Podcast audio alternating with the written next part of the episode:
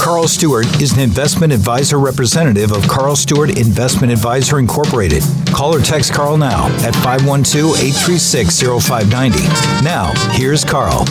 Good afternoon and welcome to Money Talk. I'm Carl Stuart, and you're listening to News Radio KLBJ. Thanks for listening.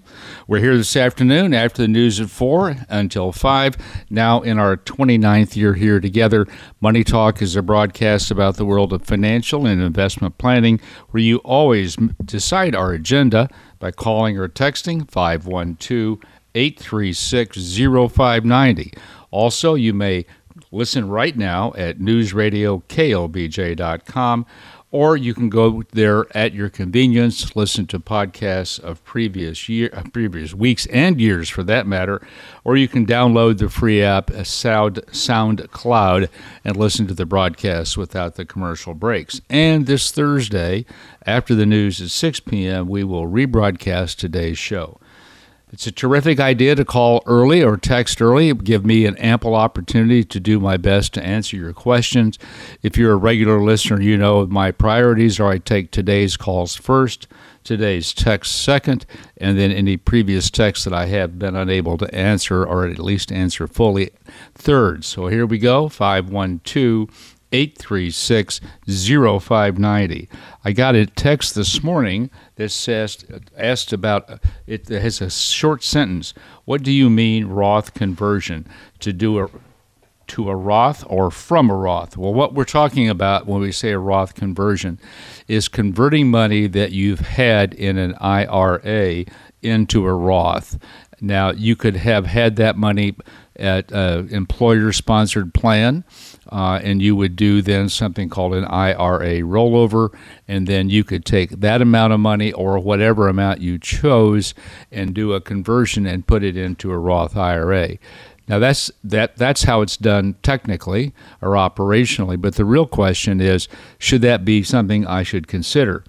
Frankly, it really depends uh, there are two or three things at least, or maybe a lot more, to consider. One is whatever money you take out of your IRA and put in a Roth, that will, that money will be added to your taxable income. I suppose the one exception, if you have money that you invested in your IRA and it was after tax dollars, then some portion of that withdrawal out of your IRA would not be subject to tax. But that's for most folks, in my experience, those are probably pre tax dollars. And so when you do a conversion, that money will be added to your income, taxable income. And as uh, our listener Bob in Arlington always likes to point out, uh, if you are, are on Medicare, you need to be concerned about what that would do to your Medicare premium. You want to watch that it doesn't significantly increase your Medicare premium. I think that acronym is called IRMAA. So now uh, you, you're aware that you're going to pay taxes.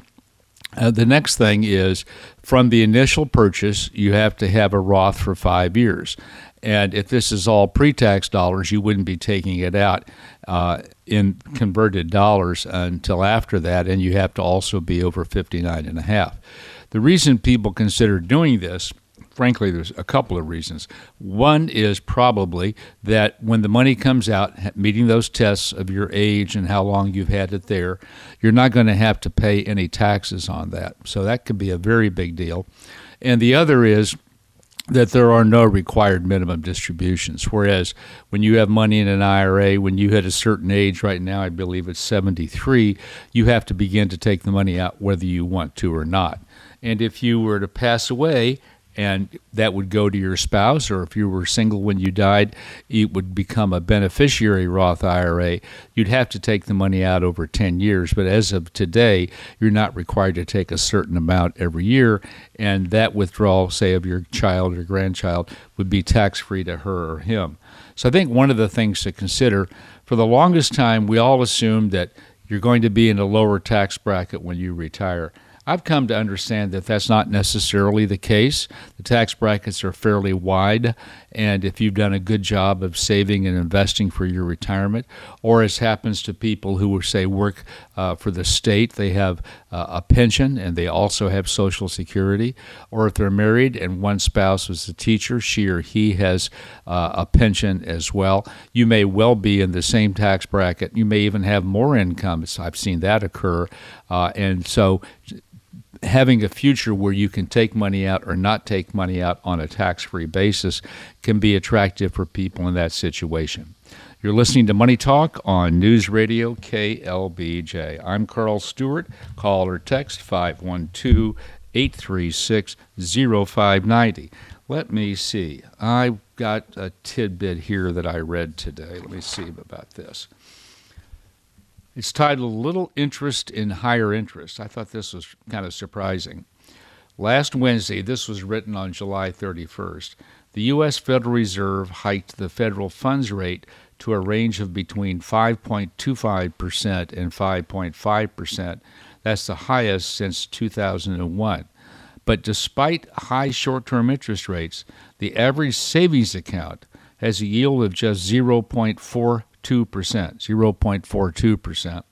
And yet, 68% of middle income Americans surveyed by Santander, which is a, a global bank, 68% of middle income Americans said they have not moved their deposits into higher yielding accounts. And you're just leaving money on the table when you do that. Your choices can easily be short term certificates of deposit. I see those advertised around uh, Central Texas in the 5% range. You also have the ability to put it in a money market fund where you don't have a fixed maturity. You can get your hands on the money. Government money market funds, I see, tend to yield about 5%. Uh, and if you have a, a lot of money, say over the $250,000 limit, and you want to do CDs, many banks have a program where they will put your CDs with other banks to keep you under the $250,000 limit. I don't know how long the uh, central bank, the Federal Reserve, is going to keep rates at a high level, but the betting in the futures market is they're not going to lower them this year. They may go up another 25 basis points.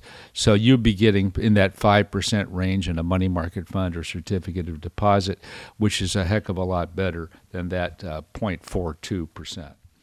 You're listening to Money Talk on News Radio KLBJ. We have all of our lines available, no incoming texts. I'll have to threaten you with bloviation. I'm going to take a break. Now's the time to call or text 512 836 0590. I'll be back. You're listening to Money Talk with Carl Stuart on News Radio KLBJ, 590 AM and 99.7 FM. Enjoy the podcast on newsradioklbj.com. Now, here's Carl. Welcome back to Money Talk. I'm Carl Stuart, and you're listening to News Radio KLBJ. Thanks for listening. When you have a question, call or text 512 836 0590. Bill, you're on the air. How may I help? Hi, Carl. Hi. Um, traditionally, uh, for many years, the sage advice was never to convert from a traditional IRA or otherwise taxable tax deferred account to a Roth. And yet today, every fly by night financial advisor, or at least people that hold themselves out to be yeah. that, and I don't include you in that, uh, Thank that you. description. Uh, but they're all talking about doing Roth conversions and doing Roth conversions before the tax rates roll back to to the uh, pre-Trump um, rates. Um, two questions: Why has that sage, the old original sage advice, changed? And where do you go to get a um, conversion strategy analysis done? Yeah, that's a great question. So, um, there, of course, anytime you do this kind of thing, you have to make some assumptions. For example, the assumption that you articulated that some of these advisors are talking about higher taxes. Uh, that's a that's a big assumption because I, right now it's hard to imagine that because Congress has to pass the tax laws, the administration can propose them, but they have to be passed in Congress. And I don't see how, regardless of our deficit, regardless of our debt, I don't see that either the Republicans or the Democrats. You thought maybe the Republicans, but they're not interested in raising taxes. So I think the odds of a significant increase in income taxes for the foreseeable future is frankly off the table. If a person thought for some reason that he or she was going to be in a higher bracket uh, in the future because I don't know what that would be. If they retired, they they would be in the same or a lower bracket. That would be an argument to do it. I suppose you know if you and I thought I'm Grandpa's going to die and I'm going to inherit you know five hundred thousand dollars a year of oil and gas revenues, you know royalties. Okay, but that's pretty unusual. So I think the higher taxes in the future is not a compelling argument.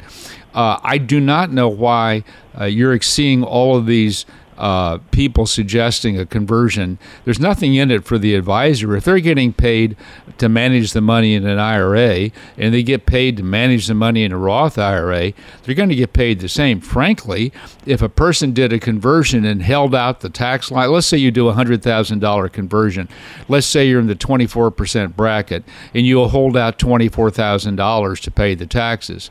Now the advisor ought to get paid less because there's less money to manage. If you take the money from someplace else and convert the whole hundred, there's no incremental benefit to the advisor. So I don't know why this has become popular. You're hearing a lot more about it. But as I said in the first quarter hour, I think you've got you either have to believe that you're not going to need the money uh, and you and and you'd prefer not to be have to take it out and have it required minimum distribution. You'd like your heirs to be able to take it out tax free, or in the rare case you be in a higher bracket when you retire. I will tell you this: I encounter something I encounter frequently are people who don't want the required minimum distribution and they're frustrated that they have to take it. People in that people in that situation obviously have plenty of retirement income already. Maybe they have two pensions and Social Security, they might be candidates for conversion just so that they don't have the required minimum distribution. But the arguments pro and con, in my opinion, are the same as they always have been. May I, may I just follow up with sure. one quick sure. add on? Is the, the advice used to be against it because they said if you pay taxes out of what's being converted, right you'll never make that money back. Right. Uh, yeah. Over the rema- the likely remaining life yeah. of the yeah. That's an interest. Yes, yes. Has that changed? No, I think there's okay. where you there's where you get to that issue that you ended at the, you ended your original question, and that is you have to say, okay, I'm going to put the money. I'm going to pay taxes with the with with some of the money coming out.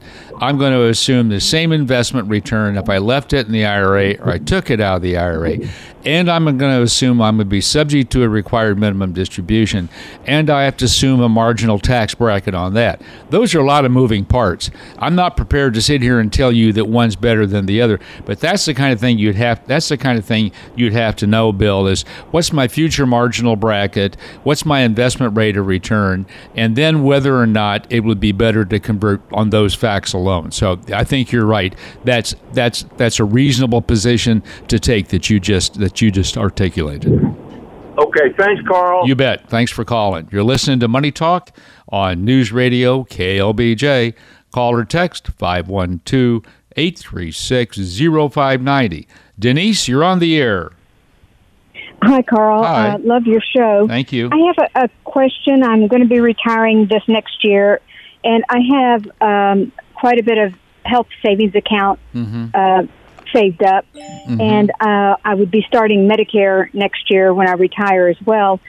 Is is there a problem with the or a tax consequence with taking health savings care, health savings account distributions for medical purposes in addition to receiving Medicare? I've never uh, been asked that question, but I don't think I've never read anything that would suggest th- that there would be a circumstance where the tax free withdrawal for legitimate medical expenses is impacted by anything, including the fact that you're on Medicare or that you have any other aspects.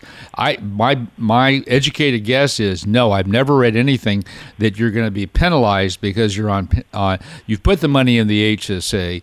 Now you're taking it out for legitimate health care reasons. I think that's always tax free, regardless of whether you're on Medicare or not. That's that's my understanding of it. Okay, so um, it, putting money into the HSA, since I will not be retiring until mid-year, putting money into the Yes. HSA for the Yes. first part of next year and going Yes. on Medicare for the second half of the year, is that an issue? No, I don't think it is. I mean, you may want to you may want to if it, it you know talk to a CPA to verify that, but I've never encountered anybody ever suggesting that those those legitimate withdrawals or distributions under any circumstance are subject to income tax. I've never encountered that. Okay, thank you very much for your help. I You bet. appreciate it. Okay, thanks for calling. You're listening to Money Talk on News Radio KLBJ. I'm Carl Stuart. Call or text 512 836 0590. Here's the text Hi, Carl. I remember you advocating an allocation of equal parts large, mid, and small domestic equities. My, is my memory faulty? It turned out to be sound advice during the lost decade for the S&P 500. Thanks, Mike. Well, Mike, I guess one of the reasons I keep doing this is I learn stuff all the time. Um, and I, I and if you're a long-term listener, which you apparently are, you know that I one of the the pieces of advice I follow is whenever I get the urge to make a change in portfolios, I lie down till it goes away. I would tell you uh, that for it depends on the type of investor that you are. If you have the time and interest and you want to do that, I think that's perfectly reasonable.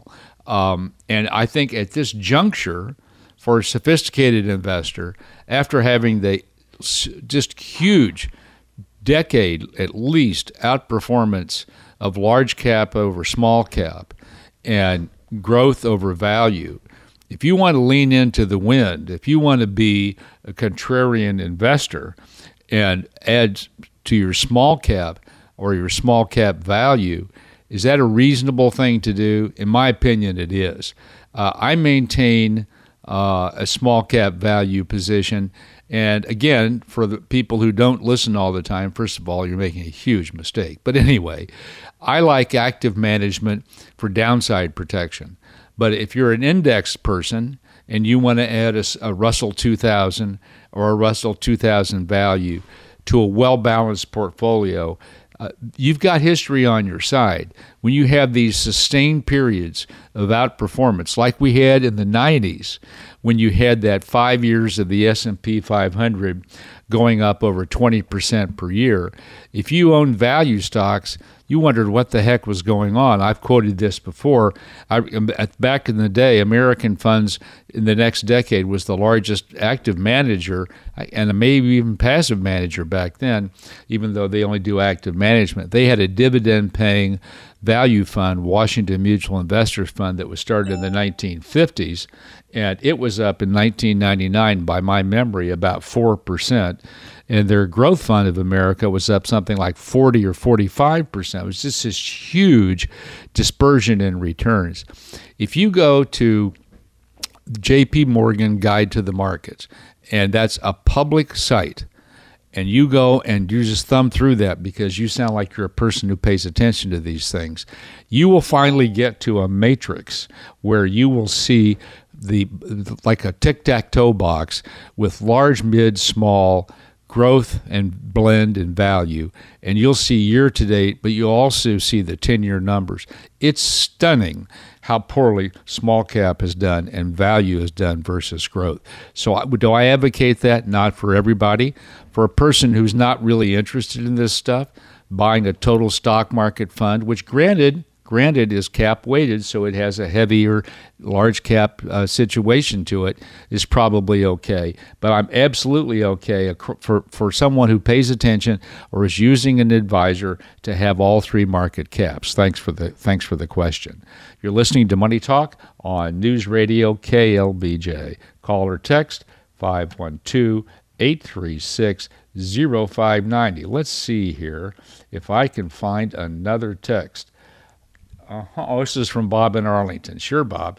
You know you're getting old. No, that's thank goodness that was back in May. I thought you were going to give me a hard time again. Let me see. I, I'm playing here with our software because I know that I've got some other calls coming in. All right, this is today. Individual tax provisions are going to expire after 2025. So when you file in 2026, rates will go back to those before Trump's 2018 changes. No law change is required. Thank you, Bob. So that would that doesn't change my views on the politics.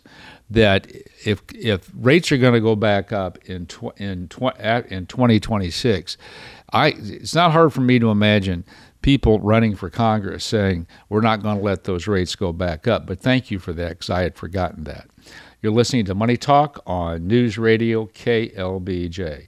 Call or text 512 836 0590. What else, what else have I got here I can bloviate about?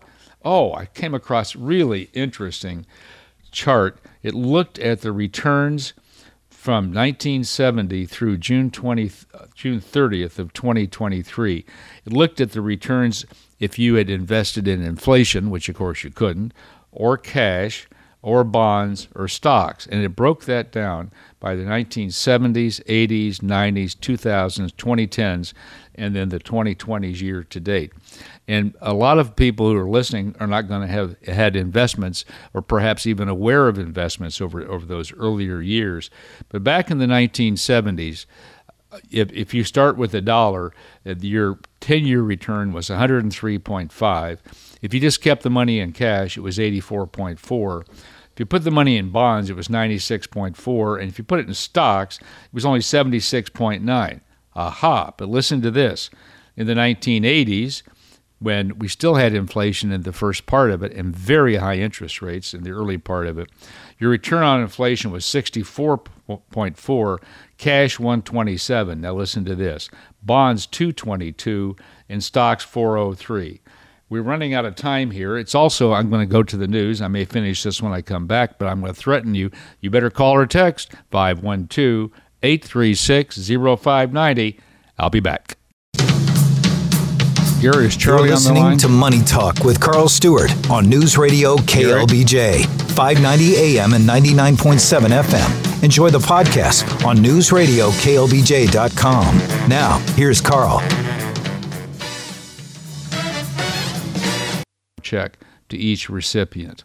My experience is that you could, if you wanted, you do not have to send separate checks. I mean, you may have a joint checking account anyway, and you. What we're talking about here is right now you can give up to seventeen thousand dollars per year to anybody, uh, and it's not subject to any kind of gift tax.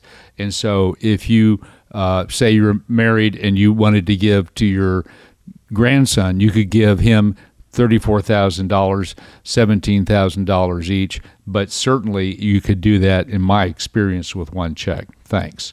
You're listening to Money Talk on News Radio KLBJ. Call or text 512 836 0590. Let's see here. Carl, when you make non deductible contributions to traditional IRAs, File Form 8606 so you don't get taxed a second time upon distribution or conversion. Your custodian doesn't know what was deductible. They just tell the IRS. That's exactly right. And they thank you for that clarification. What we're talking about for everybody else is that once you have a certain level of income, you're not allowed to um, to do a IRA and get a tax deduction. But you can do a non deductible IRA regardless of your taxable income. So let's suppose you did that for a period of years and the value grew, and now you're going to take money out to do a conversion, for example. Well, if you put in, let's just say $100,000 on an after tax basis, and it grew to $200,000, then I'm doing this obviously because I can do the math in my head. and you converted 20 say $30,000, 15 of that would be attributable to your after-tax contribution and 15,000 would be attributable to the tax deferred growth in value and that's what you would owe tax on. And what this person is telling me which is really helpful is your custodian is not going to know anything about that. Your custodian is going to depend on just reporting that to the IRS what the total conversion was, and it's going to be up to you to file this form so that you don't end up paying tax on it. You're listening to Money Talk on News Radio KLBJ. Call or text 512 836 0590. All right, let's see here. This is a, got another text Let's go down to today. And it says, Great show. What are the advantages of a managed fund versus an index fund? What would you consider an acceptable expense fee for these funds? Well, this is a terrific question because there's been a debate about this for as long as I can remember. Uh, and when Jack Bogle went, we worked at Wellington and went to Wellington and suggested an index fund to to mimic the performance of the Standard and Poor 500. They said, forget it. Uh, and he went off and he started Vanguard, and as they say, the rest is history. Uh, the argument for uh, an index fund is that over time, very, very few actively managed stock funds outperform the stock their relative benchmark, whether that's uh, the S&P 500 or the Nasdaq or one of the Russell indexes, and they're cheaper. Uh, because frankly, they have almost no human input, it's a lot of computers, and the stock funds tend to be more tax efficient. And now you can own them in an exchange traded fund where the operating expenses are even less. And Morningstar makes a big, uh, big case that one of the predictors of future performance is the uh, expense on expense ratio. And actively managed are going to be more expensive uh, just because you're paying human beings. Now, having said that, uh, I will tell you my opinion. I'm going to use that term correctly. Uh, is when it comes to bond funds, uh, I like um, actively managed bond funds rather than index funds because the bond market is not nearly as efficient as the stock market is, and also it's there's tens of thousands of different issues, and I think over time, uh, active managers can actually provide extra value net of fees. When it comes to stock funds, I like ones that uh, either I don't want to. Here's one of the risks a lot of active managers what do what we call hug the index. They don't want to be too far away from their benchmark, so their portfolios look an awful lot like whatever their benchmark is, like the S&P 500. There's really then, if that's the case, why pay the extra expenses? I think you're either looking for funds that tend to, in bull markets, outperform or in bear markets outperform. I'm looking at my notes here at a large cap value fund that I'm familiar with, and to, and right now the S&P is up 17.7 as of yesterday, and this large cap value fund uh, is up 22.35. Now, last year when the S&P was down 18, it was down more. It ranked 94th versus its peer group, one being the best, 100 being the worst. But over the last three years, 21, 22, and year to date. It was fourth in its category in 21, 94th in 22, and one year to date. That's what I call lumpy performance. That's an indication to me that they're taking active bets and not hugging the index. Now let's look at the other side, another fund that tends to outperform on the downside. So I'm looking at an international stock fund actively managed. So it only owns foreign based companies, and it's up year to date 6.95%. The Vanguard XUS is up 10.75. But you look over those same three years, 20, 21, 21, 22, and year to date. In this fund, when the market was doing well in 21, was in the 90th percentile.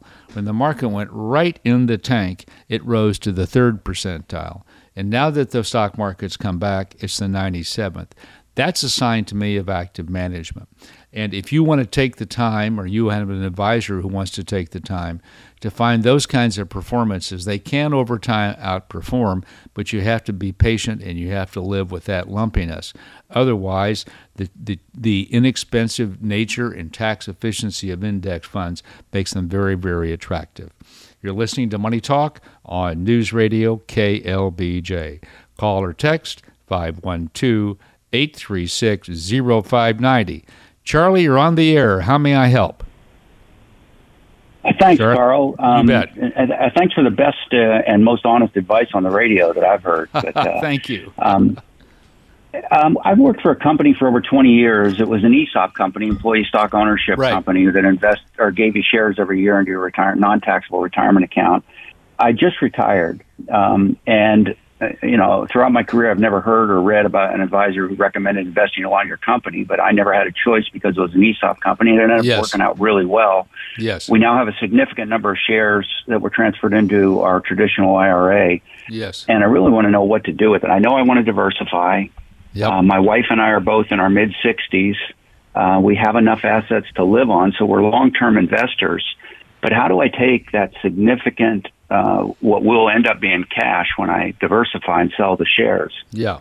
Yeah. And put it back into the market. Yeah. Um, do I dollar cost average or yeah. do I think that was in the market in just one lump sum or how do I do, what do you yeah. recommend there? Yeah. So, uh, the, that's a great question, and I have encountered this. Uh, and there's an old statement which uh, which I goes back many many years. Uh, put all your eggs in one basket and wash the basket very carefully. and yeah. that that you know when the way I look at it is when you when you look at institutional investors who are responsible for paying out lifetime income, pension funds particularly, uh, they they're very careful about not being concentrated. You've made a lot of money being concentrated. We both know what happened when Enron went bankrupt. People lost everything. So, f- f- great good fortune that you were with the company and it worked out. So, I would tell you that you're gonna you're gonna be thinking about asset allocation.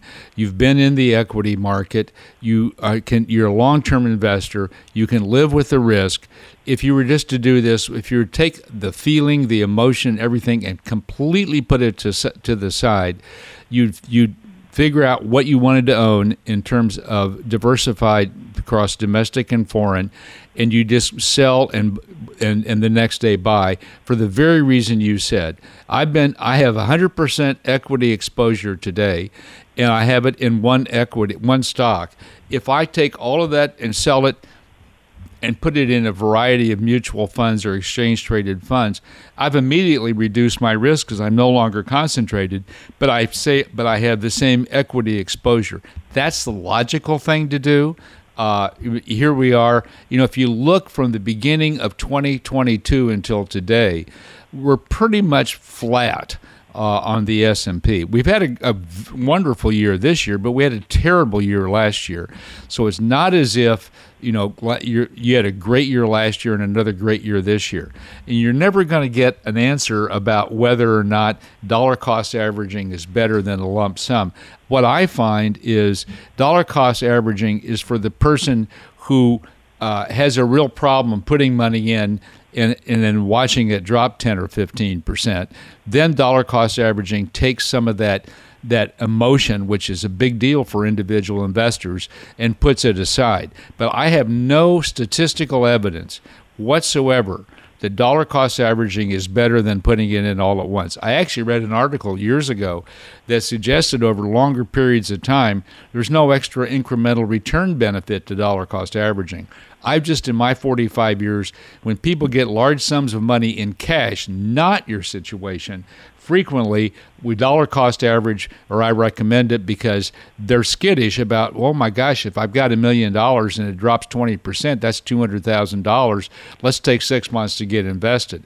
It, but there's no evidence over long periods of time. So if I were in your shoes and you and you and you can and you've obviously lived with volatility, even though you didn't have a choice in the ESOP, just purely objectively, going from one stock to a diversified portfolio is completely the logical thing to do, Charlie. Well, thank you very much. Um, I, I that, that's kind of what my gut tells me, but it's just hard to get over that. You know, putting a because it, it, will be cash for a little while. Yeah, yeah. I mean, I get it. No, I understand. You know, and and you can read an article that says the stock market's overvalued. You know, that would cause you to dollar cost average. Then you can read, no, what we're going to have is we're, we're near the peak in interest rates, and when rates come down, that's good for stocks. You need to get in. You know, I read this stuff every day, so I understand your quandary. But like I said, I have I have no statistical proof that taking your time ultimately is a better deal. okay, well, thank you, Carl. You I really bet. appreciate it. Okay, thanks for calling. You're listening to Money Talk. It's time for me to take a break. Call or text 512 836 0590. I'll be back. You're listening to Money Talk with Carl Stuart on News Radio KLBJ, 590 AM and 99.7 FM. Enjoy the podcast on newsradioklbj.com. Now, here's Carl. Welcome back to Money Talk. I'm Carl Stuart, and you're listening to Money Talk. You're listening to News Radio KLBJ. Thanks for listening. We're here for about another 10 minutes. If you've been thinking of calling or texting, now would be a great time to do that. I forgot to mention when I came back at the bottom of the hour that, of course, you can also go to our website, newsradioklbj.com, and download previous broadcasts. Also, you can go to the free app SoundCloud and download the broadcast without the commercial breaks. And this coming Thursday, after the news is 6 p.m., we will broadcast today's show. 512 836 0590. We had a question earlier about if you were going, if a married couple were going to give, uh, let's say, a, a child the seventeen thousand dollars per donor, could they write one check for thirty-four thousand? And I said I thought so. And I have a text here that says, Carl, my CPA recommended separate checks from my wife and myself to our children because if audited by the IRS, they will consider a $34,000 check to come from one of us and not both. Okay, good to know.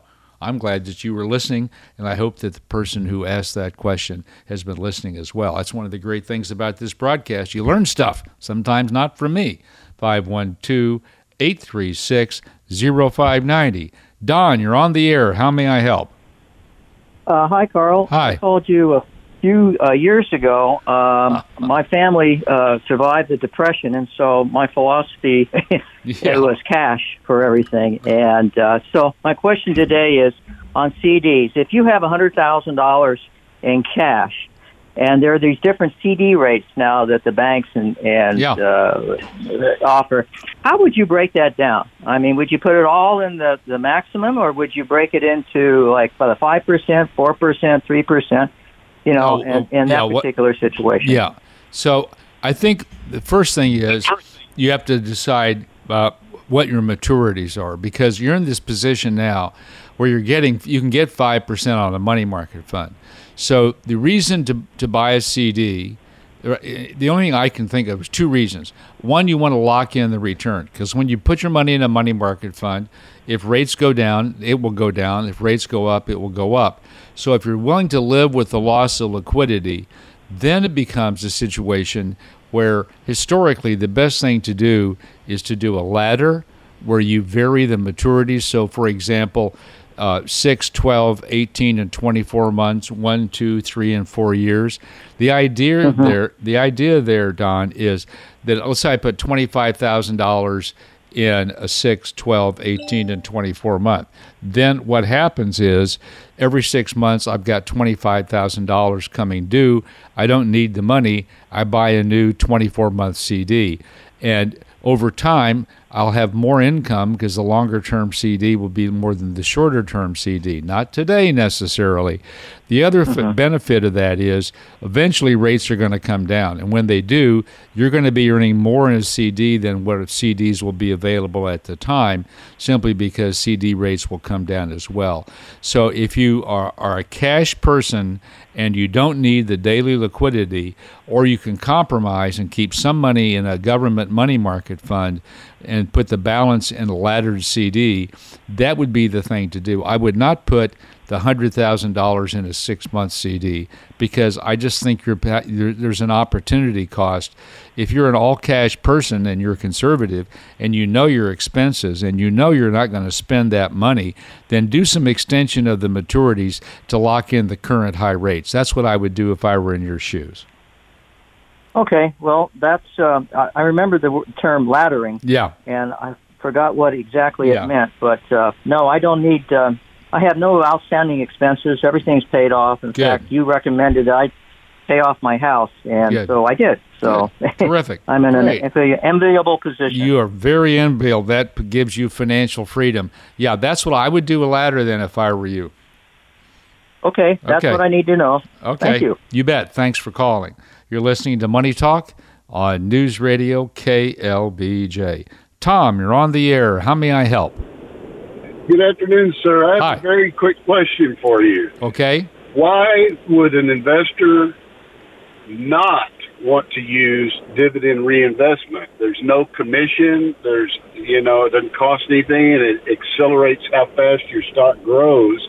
I've been racking my brain trying to figure out what possible situation would there be where you would not want to do dividend reinvestment.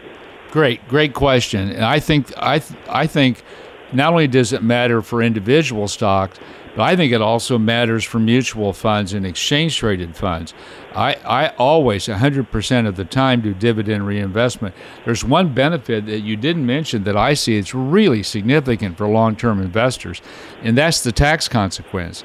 If you're doing dividend reinvestments in individual stocks in your own name, meaning not in an IRA, for example, or you're in Right. reinvest if you're reinvesting dividends and declared capital gains in your mutual funds and exchange traded funds, it's stunning what happens because your cost basis goes up over time because you paid ten thousand dollars for I'm going to, for a fund and it and it, it pays I'm making this up three hundred dollars a year in dividends and you just keep reinvesting and over the years your adjusted cost basis goes up. Now when you decide to sell it or sell part of it it's just stunning what that does for taxes. On my computer i can look and see what a, a person paid for a security then i push a button and it says adjusted basis and there are even cases where people have a not, have a reasonable gain but when you hit the adjusted basis they have a loss and when it comes to, I'm going to, you didn't ask this, but when it comes to, for example, bond funds, if you own a bond fund in your personal account, whether it's a taxable bond fund or a tax exempt bond fund, most of them pay monthly dividends. You reinvest that. It's entirely plausible that you will have a loss in that bond fund over a year or two or three period, even though you actually have a gain based on your original investment. So I understand. I, am with you. I cannot think of a single reason. And people say, well, I need the dividends to live on. If that's the case, you end up with a non diversified portfolio because you're only owning dividend paying stocks. And if there's ever proof that you want to have a variety of stocks, this year and 2021 are examples. What's le- what led the market from 95 through 99? Non dividend paying stocks. What led the market in the, two, the 2020s? Non dividend paying stocks. So if you've been get, get, sitting in dividend paying stocks, which is fine, you have grossly, you have a huge opportunity cost. So I believe in dividend paying and non dividend paying because I can't predict whether we're going into a period where higher yielding value stocks are going to win the race or no yielding stocks like Nvidia, which are up 170%, are going to win the race. But I'm with you 100%. I think everybody ought to reinvest. Thank you so much because now I can quit worrying my mind about it. okay, you bet. I Thanks for. quit trying to think of a reason. Well, it's nice to know that you and I agree on this and don't have to worry about it any longer. there you go, sir. Thank Okay. and have a great weekend. Okay, Tom, you do as well. Thank you. Well, we're running out of time. I want to thank Garrett for this afternoon for being my producer. I want to thank you for listening, and as always, remind you the next Saturday after the news at 4, be sure and tune in to Money Talk. Carl Stuart is an investment advisor representative of Carl Stuart Investment Advisor Incorporated.